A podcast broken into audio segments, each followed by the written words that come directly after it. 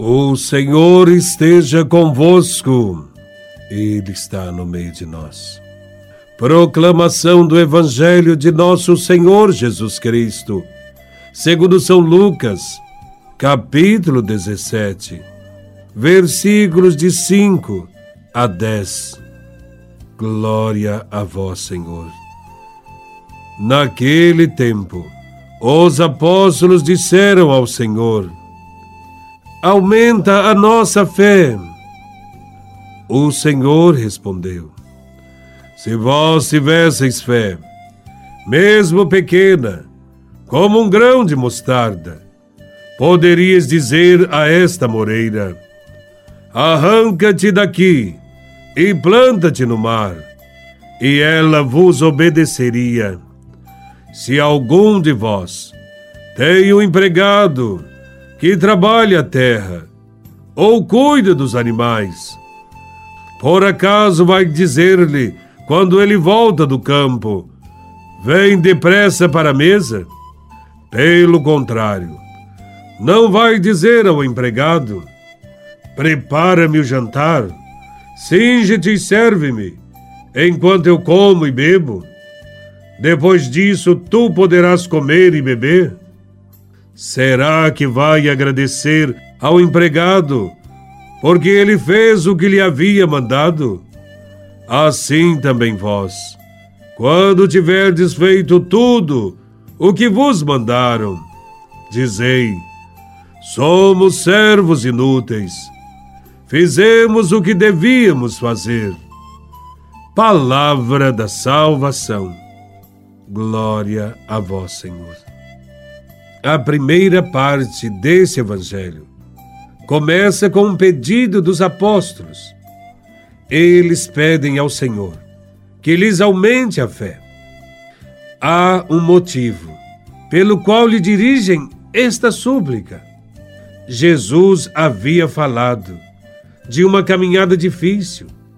Pediu para se esforçarem para entrar pela porta estreita, para se desapegarem do pai e da mãe, para renunciarem os bens a favor dos irmãos. É por isso que os discípulos pedem: Senhor, aumenta a nossa fé. Os discípulos sentem medo diante de tais exigências. Eles sentem que estão vacilando, sentem-se tentados a rever as próprias escolhas, a voltar atrás. Tem medo de não conseguirem resistir. Eis então que surge, espontaneamente, nos lábios o pedido: aumenta a nossa fé. Diante da crise dos apóstolos, Jesus propõe o exemplo da semente da mostarda, que de minúscula semente se transforma numa árvore para Jesus, o problema da fé não está na quantidade, mas na qualidade. A fé, ainda que pequenina, como a semente de mostarda, tem a força de realizar aquilo que parece impossível. Se a fé for assim, poderá superar os maiores obstáculos, simbolizados aqui pela moreira, árvore que, por causa de suas raízes profundas, ninguém é capaz de arrancar com as próprias forças. Podemos afirmar que a fé não desloca nenhum objeto material de um lado para o outro, mas consegue resolver situações que todos julgam sem solução. Na segunda parte do Evangelho, Jesus narra uma parábola que fala de um escravo.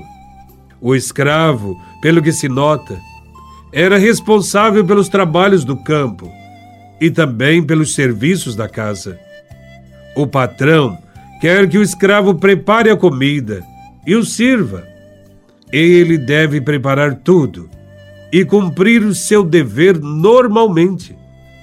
Como o escravo age com o seu patrão, nós também devemos agir com Deus, que não é um patrão, mas um pai. Nossa missão é cumprir fielmente nossos deveres, com espírito de humildade, reconhecendo que somos servos e que tudo que temos recebemos de Deus. Como discípulos de Cristo, devemos fazer as coisas gratuitamente, por amor, sem exigir nada em troca, porque é maravilhoso agir sem pensar nas próprias vantagens ou nas recompensas. Quando agimos assim, nós nos tornamos semelhantes ao Pai que está nos céus. Somos amigos e servos de Deus. Por maior que seja o serviço que prestamos ao Senhor, não nos será possível retribuir todos os benefícios que dele recebemos a cada instante da nossa vida. Desta maneira, toda nossa vida deve ser consagrada a Deus, a servi-lo. Quando cumprimos a vontade de Deus, não fazemos mais do que a nossa obrigação, pois tudo o que somos e temos recebemos de Deus. Se nosso trabalho produz algum fruto, tenhamos em mente que somos instrumentos nas mãos de Deus. É Ele que nos dá o fruto. Quando nos sentimos tentados à vanglória por algum sucesso em nosso trabalho, recordemos-nos das palavras de Cristo e digamos com sinceridade: somos servos inúteis. Fizemos o que devíamos fazer. Mesmo quando fizermos tudo o que foi pedido, ainda assim devemos repetir: sou um servo inútil só cumpri com o meu dever. Com esta parábola, Jesus nos quer ensinar que só alcançaremos a felicidade de verdade quando agirmos por pura gratuidade. O discípulo deve agir sem esperar recompensas de seus méritos. Seu dever é empenhar-se totalmente no serviço ao reino de Deus. Louvado seja nosso Senhor Jesus Cristo, para sempre seja louvado.